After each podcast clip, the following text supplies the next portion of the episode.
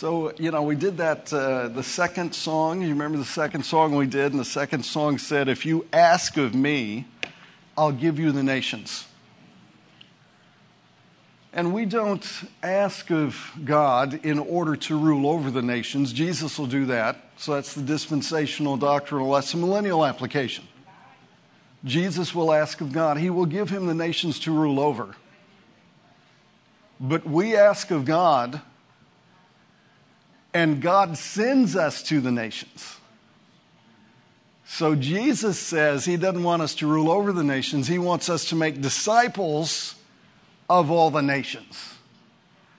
And so, um, you know, I'll direct your attention out in the lobby at the uh, welcome desk to the new um, missions newsletter that we have out there, and you will find out in my column right here on the front a couple.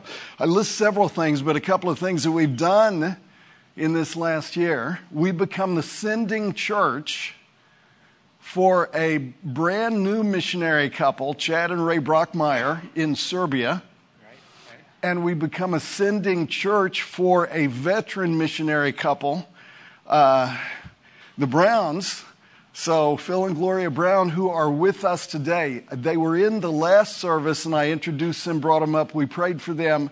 Uh, he's preaching in our Spanish class right now, which, because we have no room here, meets over at our office uh, at the moment. So they are here, but they're meeting over there. And, you know, I told everybody um, I wanted us to pray uh, especially for them uh, because, uh, in addition to the fact that, that um, uh, Scott lost, that they, so they, their sending church that they had had a change in pastors, and for whatever reason, the new pastor said, We don't want to be your sending church.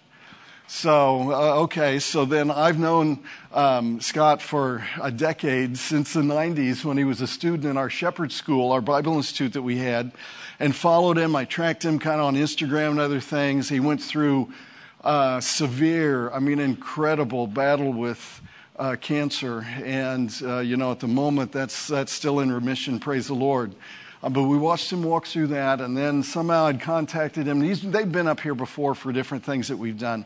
So it's kind of a no brainer. We said, look, well, you know, I, I need a new sending church now. Okay, well, let's do that. He lost his mother right before Christmas. So Lori passed uh, right before Christmas. And, and then they have a couple of sons, and one of the sons that helps him there in ministry is going to be leaving the end of this month to go to Indiana to be the worship pastor, the discipleship pastor, and the youth pastor at a church in Indiana. And that's a good thing. And that's no big deal, but he's taking his, you know, he's taking their daughter in law and five month grandchild with him. That is the big deal. So that is why we need to. We need to pray for them. And so go ahead and bump elbows with your neighbor. Let's just go to the Lord in prayer and thank Him for today. God, we thank you for actually, Lord, you made this a Super Sunday. I mean, I, I, I, don't even know what to say how super you made it with the numbers of people that we've been able to baptize today in both services, with the opportunity we've had to share your mission with some of, uh, some of those who, as, as Paul calls them, are the glory of God to us because we can't go to the nations to make disciples. Not all of us can go to the nations and make disciples. And so, Lord, we get behind those who can go in our place, and we want to pray to support them. We want to give to support them. God, we thank you for them. I thank you that the Browns are with us today. I ask you to bless them as they uh, make other visits at other churches uh, uh, here in, in, the States while they're here. Pray that they'd find favor. Ask you to be with them when they go back. And be with us now as we look into your word together. We ask it in Jesus' precious name.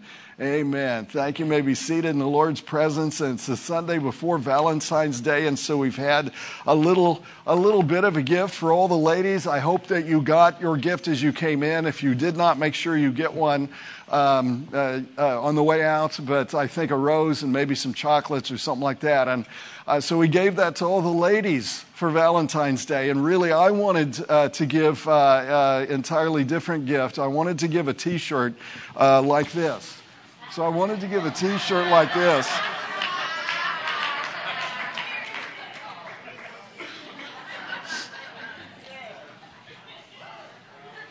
Know your place and shut your mouth, jabroni. Now, I, you know, that was Kelce's statement, which he made toward the mayor of Cincinnati. But I, you know, and I don't know. I just heard that actually he heard that phrase first out of Brittany Mahomes' mouth because Patrick was uh, harassing her verbally somehow. So I don't. I mean, I don't know. I don't know. But I thought, well, surely all the ladies would appreciate a T-shirt like that today. I just couldn't get that together, and so. So we gave you some other stuff instead. Also, as you um, got your handout for this morning. Uh, among the other things in the bulletin is a list of our nominees for 2023 deacons. And so I direct your attention to that. And, um, you know, you guys nominate them, and then we, uh, so just, you know, we just try and go biblically. Acts chapter 6, you nominate them, we select them. Um, so out of the names you've submitted, um, you know, I, if, if you're here and your name is on this list and that's a surprise, I apologize. We tried to get with you uh, in advance. If you want to decline, just let us know, and you know we'll take it off next week. So over this uh, this Sunday, next Sunday, so for a couple of three weeks here, we're going to publish that list. Um, if a name you suggested doesn't appear here, it may be you know for two or three reasons. Um, uh, you know, one thing they may have declined uh, just uh, for personal reasons or whatever reasons they may have had. Um, and uh, secondly, you know, it may be a great, great person, but they've not been discipled, or great guy, but not. Uh, not been here very long, or a great guy, but there might be other reasons. So, uh, you know, we're going to talk about one of those reasons even today. If, if someone doesn't have enough faith in their finances to do what God requests and requires, well, then, you know, I don't know anybody's giving, but I've always told the people who record the giving, uh, look, if I'm going to put somebody in leadership and they're not giving, and that's obvious, then tug on my coattail because I, I don't think that's fair to anybody else. So, so there may be some reasons, but as you look at that list, if you have a concern about any of those names, I'd say first, you know, go and talk with them. If it's still a concern, well, then contact one of our pastors. Uh, and you can always email the office, that's fine. Uh, but otherwise, we'll be celebrating installing this new group of deacons once it's you know all finalized over the next couple of weeks on March 5th. Uh, during that Sunday morning service. If you have your Bible with you, turn to the Gospel of Luke chapter 16. One Sunday, a pastor told his church, you know, we need to take up a special offering because we got to replace our roof. Now, I didn't choose this story because we need to replace our roof, but uh, like Brett mentioned about uh, the leaks, uh, you know, I think we'll spend 75 grand. Uh, I, I, think. I mean, maybe it'll be only 50. I don't think it'll only be 25. I think we'll get into it, and then the roofers will say, no, you need this and this and this. Uh, so it would not surprise me that we're not, you know, going to spend $75,000 on new roof here shortly so that we can eliminate those leaks and things like that. But, and however, there is a pastor who, uh, you know, had that situation in his smaller church, and uh, so he asked people to prayerfully put something extra in the offering. And then he said, you know what, whoever gives the most money today, uh, I will let them pick out three hymns. And after the offering, he saw that somebody had put in a thousand dollar bill, and he was so excited. He immediately shared that with the congregation. He said, you know, I'd like to personally thank that person that put that much money in the plate for, uh, you know, a new roof and who did that. And a very uh, quiet, meek, uh, saintly, elderly lady all the way in the back. She just shyly raised her hand. And so the pastor asked her to come to the front, and she slowly made her way down to the front to the pastor. And he told her how wonderful it was that, you know, out of all people, that she, a widow, and she would give that much money. And in thanksgiving, he asked her to pick, to pick out three hymns. And her eyes lit up and she looked out over the congregation. She said, I'll take him and him and him.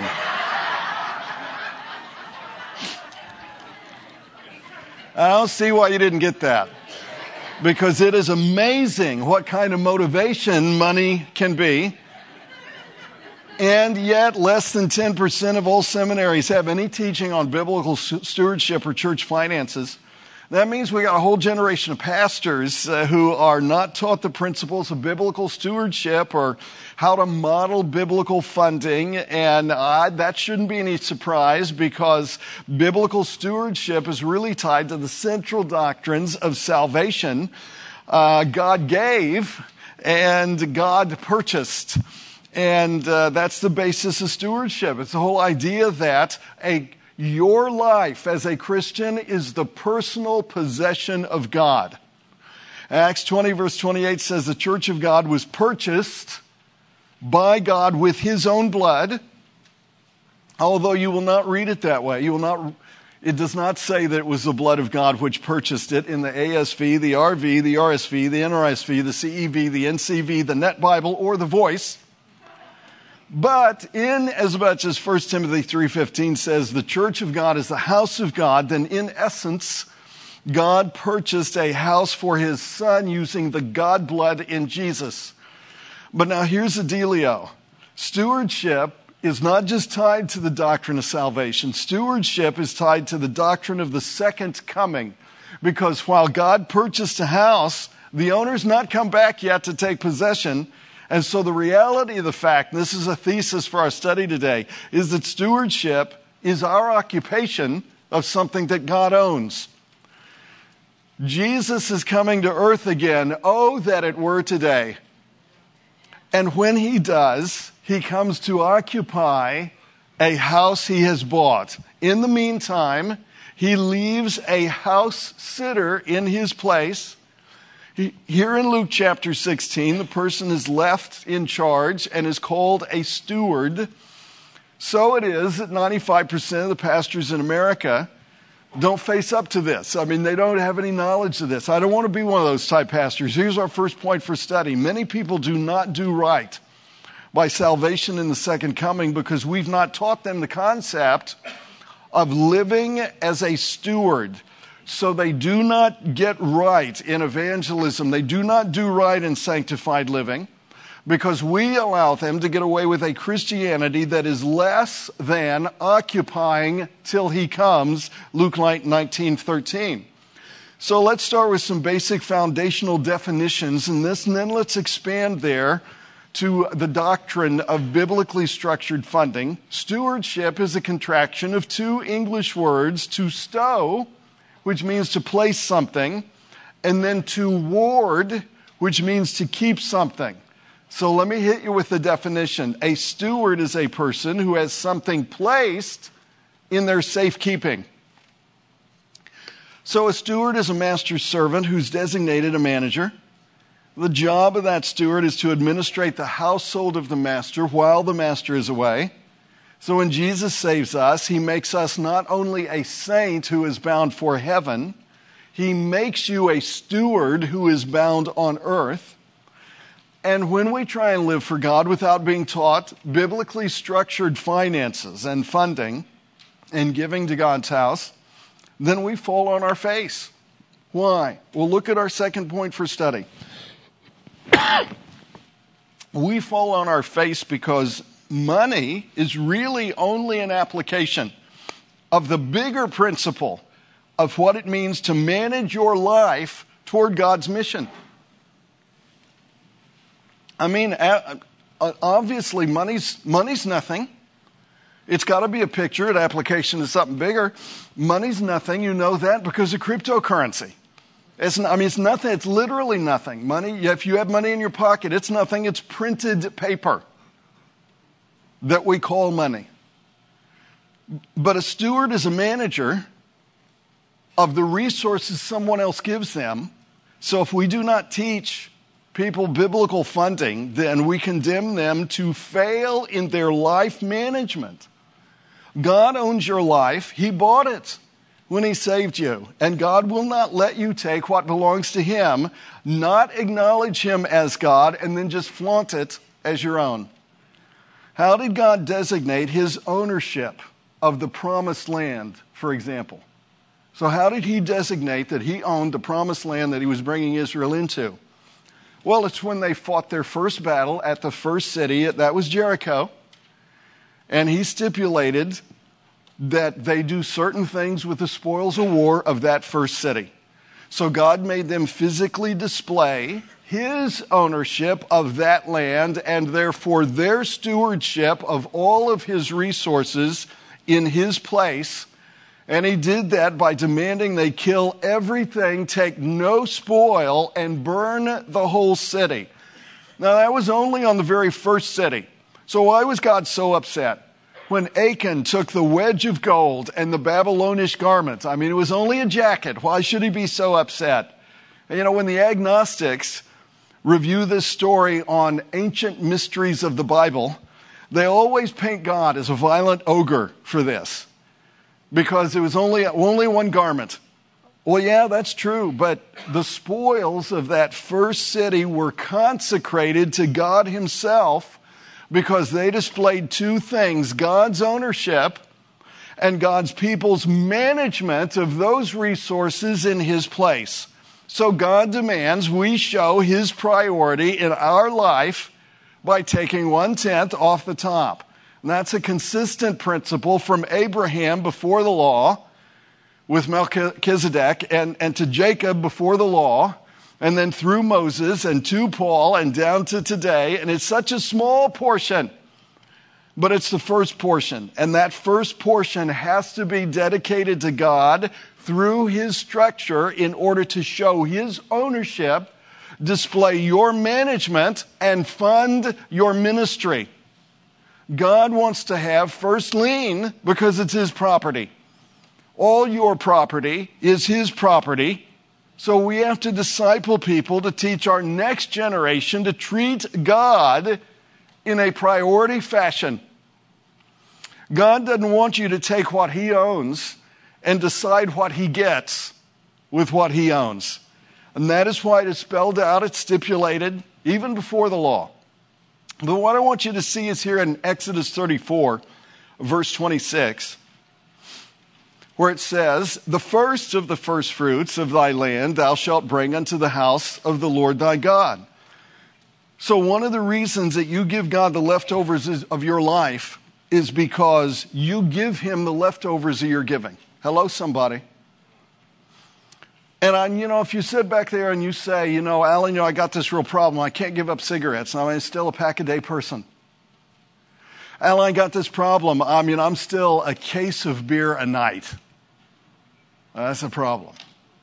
You know, I, Al, I still got this problem. You can list uh, off whatever you want pornography, any number of things. Okay. So uh, let me give you a prescription. Why don't you start, if you're saved, why don't you start with getting discipled? Are you discipled? Sign up for discipleship. Start there. Have you saved and you've not been baptized? Why don't you start with getting baptized? Uh, how about you just be obedient on that? Okay, you're born again believer, you come here. Why don't you start tithing?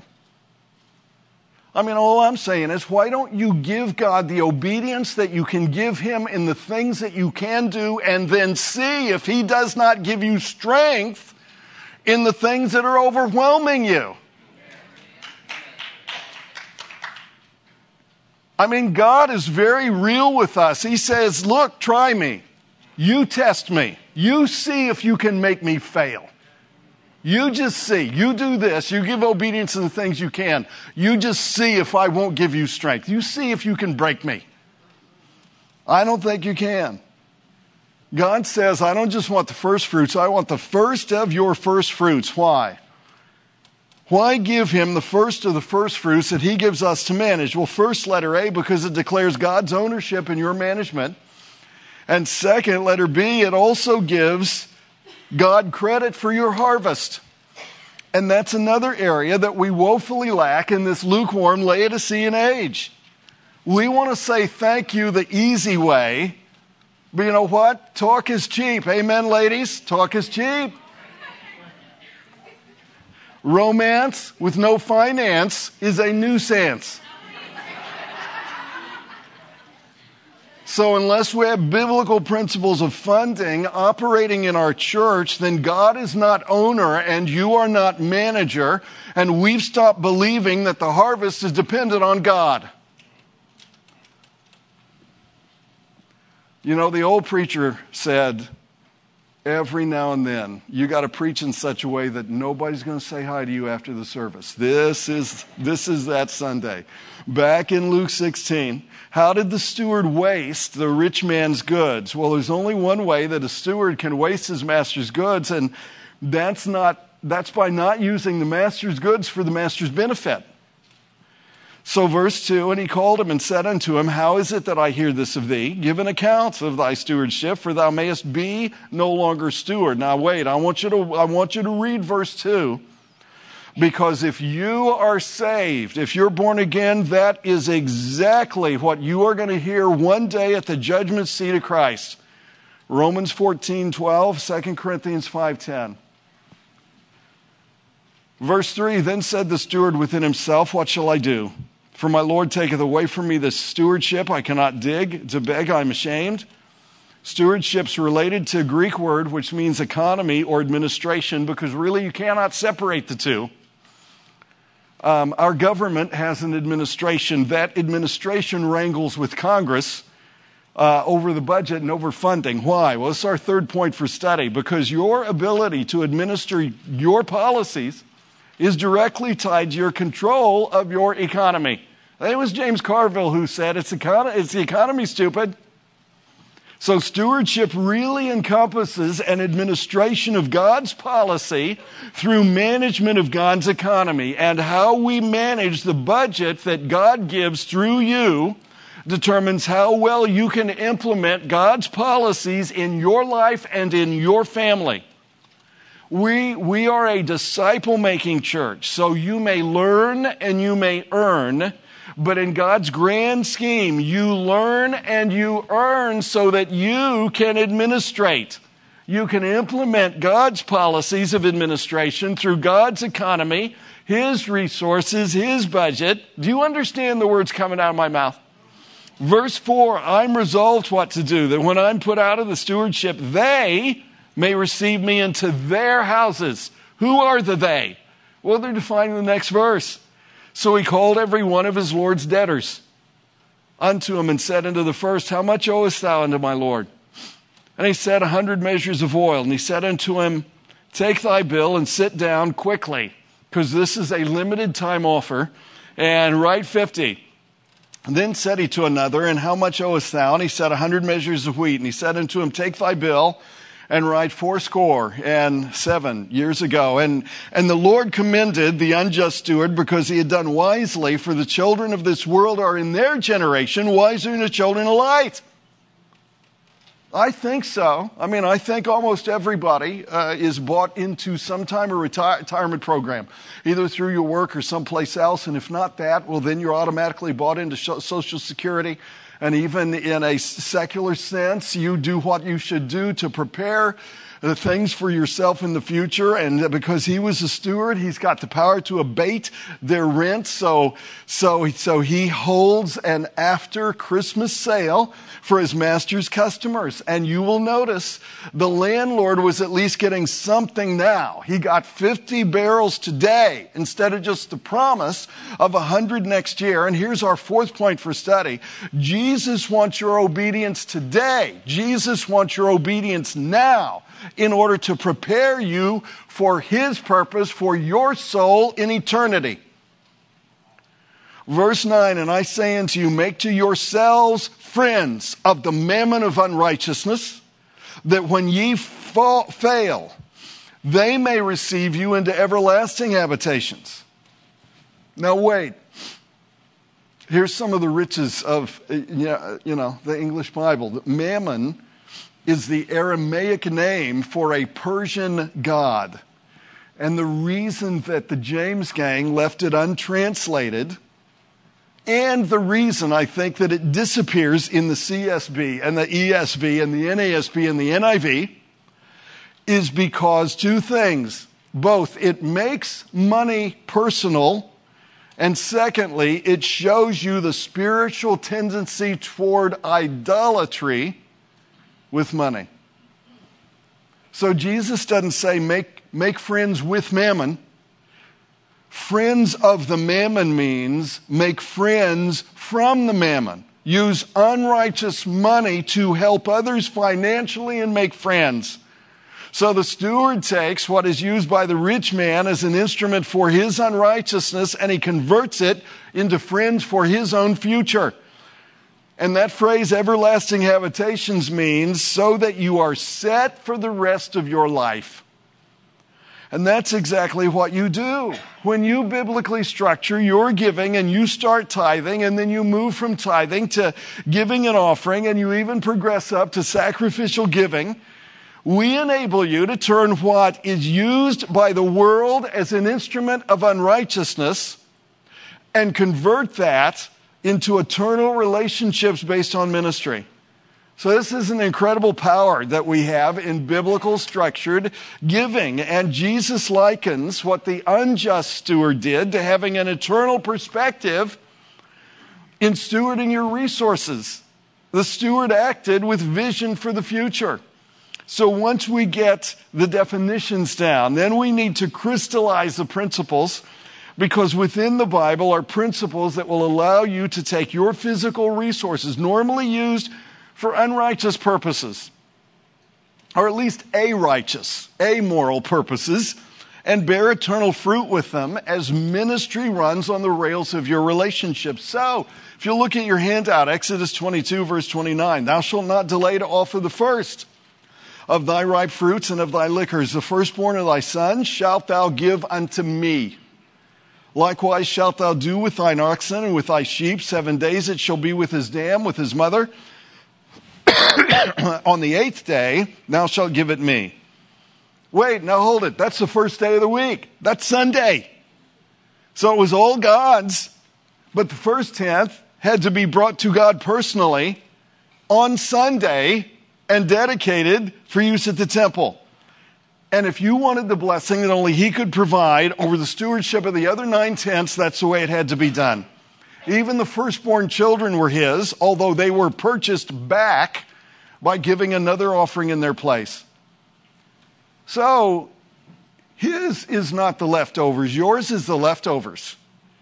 I mean, if you can call 90% left over, but that's only true if you are tithing. So, if I let you bring what is left over after you pay other bills, so that you decide what God should get and you tip God instead of God telling you, then I cripple you. Because the first tenth shows you who is first in your life. And when God's not put first, he backs off, he hides, he ducks around the corner, he won't look you in the eye. He, he won't say hello, he disappears. You say, Alan, I can't believe that. I mean, that sounds so childish. I think you're over dramatizing this giving thing. God would never do that because he loves me unconditionally. Uh, okay, Deuteronomy 31 17. Then my anger shall be kindled against them in that day, and I will forsake them, and I will hide my face from them, and they shall be devoured, and many evils and troubles shall befall them. So that they will say in that day, Are not these evils come upon us because our God is not among us? And I will surely hide my face in that day for all the evils which they shall have wrought, in that they turned unto other gods, like Mammon. Uh, Deuteronomy 32 20, and he said, I will hide my face from them. I will see what their end shall be, for they are a very froward generation, not forward or backward, not hot nor cold. They're lukewarm, not forward or backward, side to side. That's froward. They move like a snake.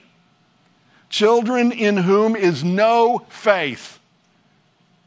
When I said, test me, you just try and break me. They didn't even have enough faith to do that. And the only way you teach your children to respond to God from a position of faith is by you biblically funding your ministries because talk is cheap. And when we do not do this, it becomes a contributing factor to the deterioration of the mental health of your children in our society. If you do not proceed from a position of faith, it is much harder for them. I'm not saying it's impossible. I'm not saying they're not responsible. I'm just trying to tell you how much harder you make it for them. So this is one of those cases where you need it more than we do. Watch Philippians 4 verse 15. Now ye Philippians know also that in the beginning of the gospel, when I departed from Macedonia, where Philippi is at, no church communicated with me as concerning giving and receiving, but ye only. For even in Thessalonica, and wait, I was only there three Sabbath days, ye sent once and again unto my necessity, not because I desire a gift, but I desire fruit that may abound to your account. God does not give us what is left, and yet we won't give him what's first. And to treat him less than first, or give him less than the best, the first first, is to put yourself in a place of judgment and not blessing. So let me just bottom line it. God does not need to have everything you own. God needs to own everything you have. Then he needs you to manage it with him as the first priority. What should I tell you about biblical funding? Well, I do find some minimums on biblical stewardship. Number one, give to your church, not other organizations. I mean, whatever an employer takes out of your paycheck to the United Way, that ain't your tithe. Uh, and, you know, whatever you spend buying a new Bible, that ain't your tithe. God defines what the tithe is and uh, what, where it should be brought to his storehouse so there is meat in his house. Parachurch ministries, electronic ministries, they don't count. Why would you give to some place you cannot have eyes on the ground as to exactly how they're spending it? I mean, haven't, haven't we learned that's not a good idea? Number two, give with a goal, not indiscriminately. So, when I came into the sanctuary uh, here in the sanctinasium this morning, went by the desk there in the lobby, the welcome desk, and I, I picked up one of these cards because it's got a link. And it'll take you to everything Dave, Dave Ramsey has got. We bought, we paid for you to have access. Take this link, register online, get the app, and you can use all of his tools to assist you to plan your budget. You know, here's the problem. You have a budget, you just don't know what it is. You have a budget. You have a fixed amount, usually fixed amount coming in every paycheck, and certain variable amounts going out every month. You just don't know what it is. So you have a budget, but you are such a bad steward Figure out how much is 10% of what God is giving you every pay period and then put that in the plate, in the box, or online every time. I mean, this is how much faith I have in you that you're going to do the right thing. We paid so you could get access to that. And the bonus is on the back side of the card, we give you access to Right Now Media, which is like a Christian Netflix. And I'm, you know, I'm not saying they have anything to compete with Yellowstone. I'm just saying that, you know it'll be better for you to watch that sometimes uh, instead of the alternatives. Number three, progress, pro- progressively mature in your giving over time. So use the flat tax of 10% as your starting point only. because you do know there were two ways that you could rob God in the Old Testament. If you look at Malachi 3, verse 8, says, Will a man rob God? Yet ye have robbed me. But ye say, Wherein have we robbed thee? Oh, here's wherein in tithes and offerings. A tithe is required. An offering is a gift above what the requirement is.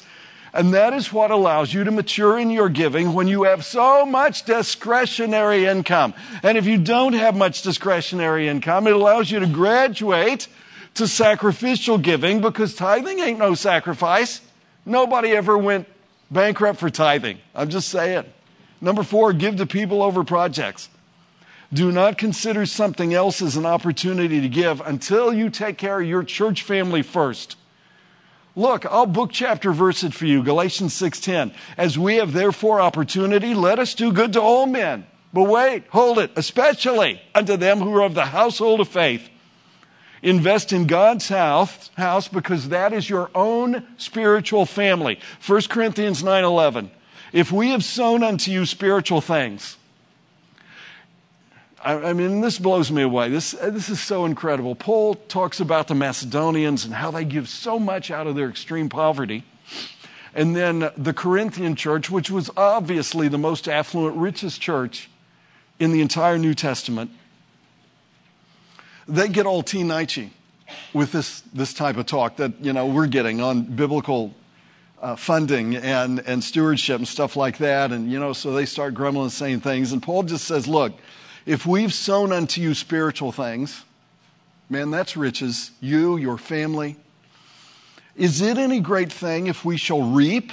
your carnal things? Well, no, it is, it is not. It is, it is an appropriate thing. It's even a small thing. It's no big deal for us to ask you to give your money in support of the needs of this church and the ministries of this church and the leaders of this church. You say, well, Alan, what if I do not? Well, you're asking good questions this morning. God opens a window into your future. Jeremiah 50, verse 6 My people hath been lost sheep. Their shepherds have caused them to go astray. They've turned them away on the mountains. They've gone from mountain to hill. They have forgotten their resting place. They have no contentment because they have no godliness, because they've not been managing their resources for God's mission. And in that case, it was the pastor's fault. Because here's our fifth point for study falling into deception is the natural result of not managing your stewardship for God. Why? Because money is mammon and it will be the God unless you do what God says. Well, you know, when I get that promotion, I'll start tithing. You know, when I, when I get out of school, I'll start tithing. When I finally get out of debt, I'll start tithing. You know, when I get out of this apartment, I'll start giving. You know, I cannot, in good conscience, give you the excuses by which you, like Judas, are going to go out and hang yourself. I just can't do it. People who make the priority themselves and they take care of themselves first the Bible says they fall into many foolish and hurtful lusts which drown them in destruction and perdition 1 timothy 6 9 but look at our final point for study. Biblically structuring your giving puts you on god's timeline for what he wants to do in you and with your life. So after commitment to his mission after the mission the thing that jesus talked about most was money and the reason for that is simple. Some people will give up anything just to keep from giving their money even to God. So that is why money is always a litmus test of consecration, just like the Bible says. Therefore, I've got to give you, I know that as your pastor, I've got to give you all the biblical opportunities to use your money to serve God in the mission. If you do not, you will love money, and money will use you, and you will make friends with money instead of using money for relationships in ministry, which will set you up for eternity. And after tithing and offering, God will then speak to your heart individually to support somebody that you know directly in a missions endeavor on your behalf. You know, some cross cultural minister doing there what you're doing here, and and so it goes tithe, offering, sacrificial giving, just like we teach in our discipleship lesson. But let me end by giving you a focus today. I want to give you a focus on the unlimited results of faithful stewardship. These are the goals that I have by doing this short sermonic study on the hard work of grace giving. First, the goal of tithing is to aim for transformed lives. So stewardship truths do not just fund and budget, you know, a budget for our church and pay the bills for ministry. They transform lives on the basis of discipleship. Second, the goal of an offering is to connect people to this church's ministry. So funding the budget in biblical reality ties people to ministry in this church. So when you go above tithing, uh, you know, to, for, to, which is the money that we use to cover all the things like replacing the roof, and you designate specifically to other things as listed on our website, that connects you directly to those ministries. And the fruit that comes up there, and the reward from the fruit that comes up there. Now, word to the wise here is sufficient, because I know that looks really enticing. But you can't rob Peter to pay Paul. So if you do not tithe, okay, but then we can't spend $75,000 to get our roof fixed.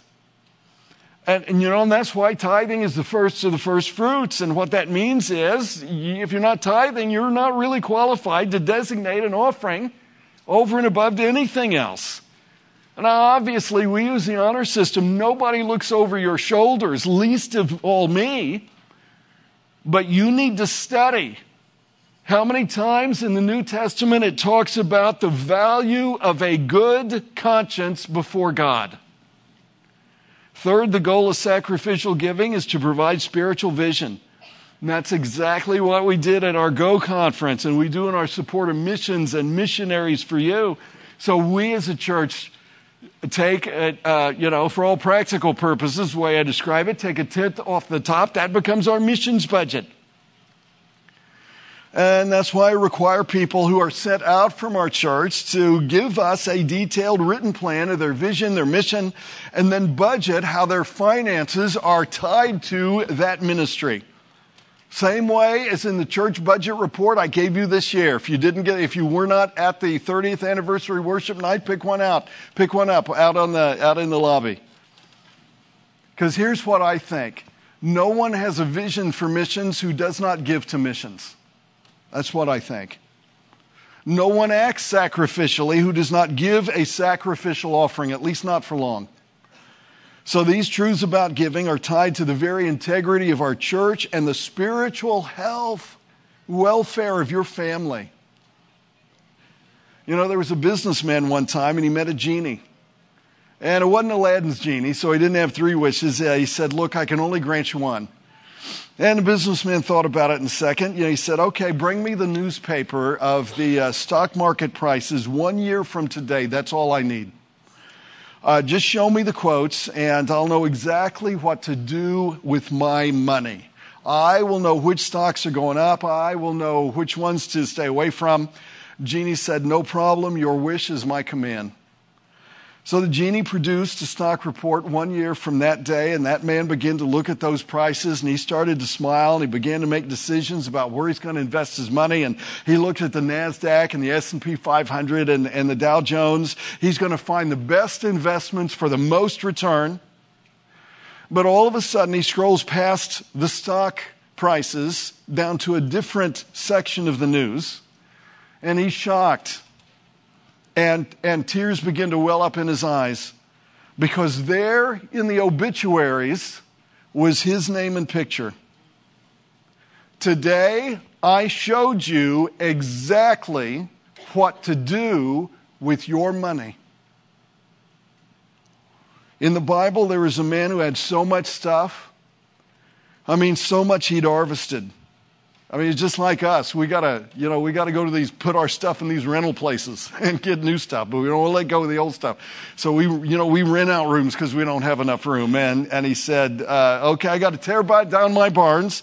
I got to build bigger ones. And he said in Luke 12, 18, and there will I bestow all my fruits and all my, I ain't giving any of it away. I'm going to take it all. I'm going to put it right there. Verse 19 says he was saving for his rest and his recreation in retirement. That night he died, and Jesus' conclusion in Luke 12 21 is this So is he that layeth up treasure for himself and is not rich toward God. All you need to do is exactly the thing. I've showed you exactly what to do with your money. All you need to do is exactly the thing God shows you with your income, with your money. Every head bowed, every eye closed.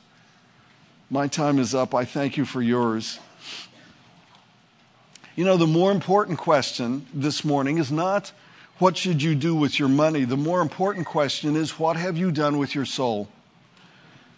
Because the way Jesus phrases it in Luke 12, verse 20, is, Thou fool, this night thy soul shall be required of thee saved or lost, there will be a moment when God requires your soul to appear before Him.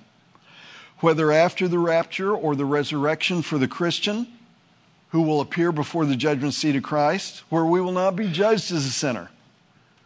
I mean, if you've been born again, then all of your sins were put on Jesus and paid for by his finished work on the cross.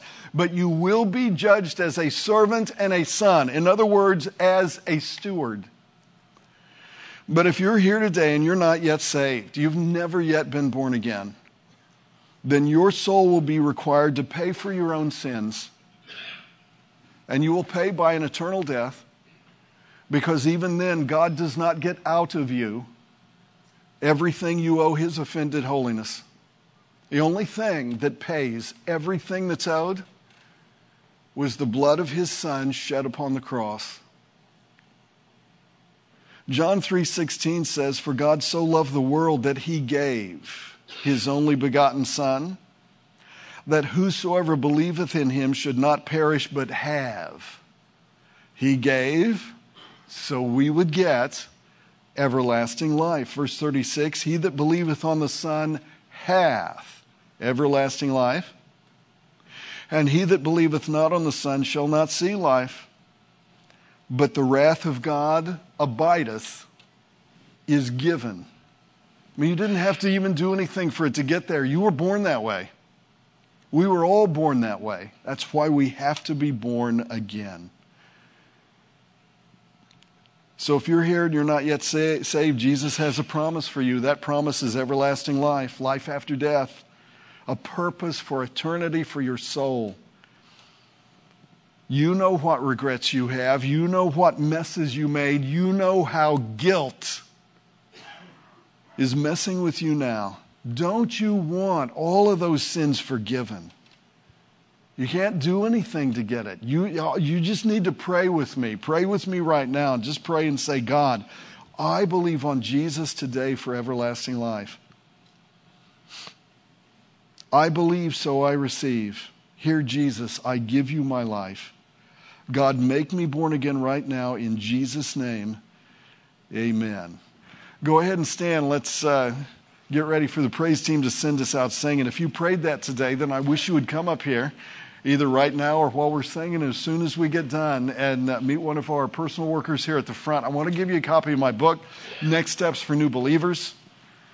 It doesn't, know, you know, that doesn't make, coming up here like that doesn't make you a member. But if you want to be a member, you can come up and let us know. Or, you know, if you want to say, wow, that baptisms, that was neat. I, you know, I, I want to get saved or I am saved, but I've not been baptized like that by immersion in a, you know, a correct way. Uh, I signed me up. I want to do it next time. Okay, come up here and let us know.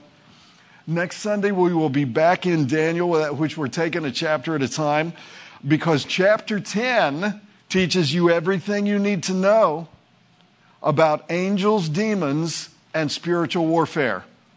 So be here and bring a friend so we can give you a map to the coming kingdom. Praise team, send us out singing.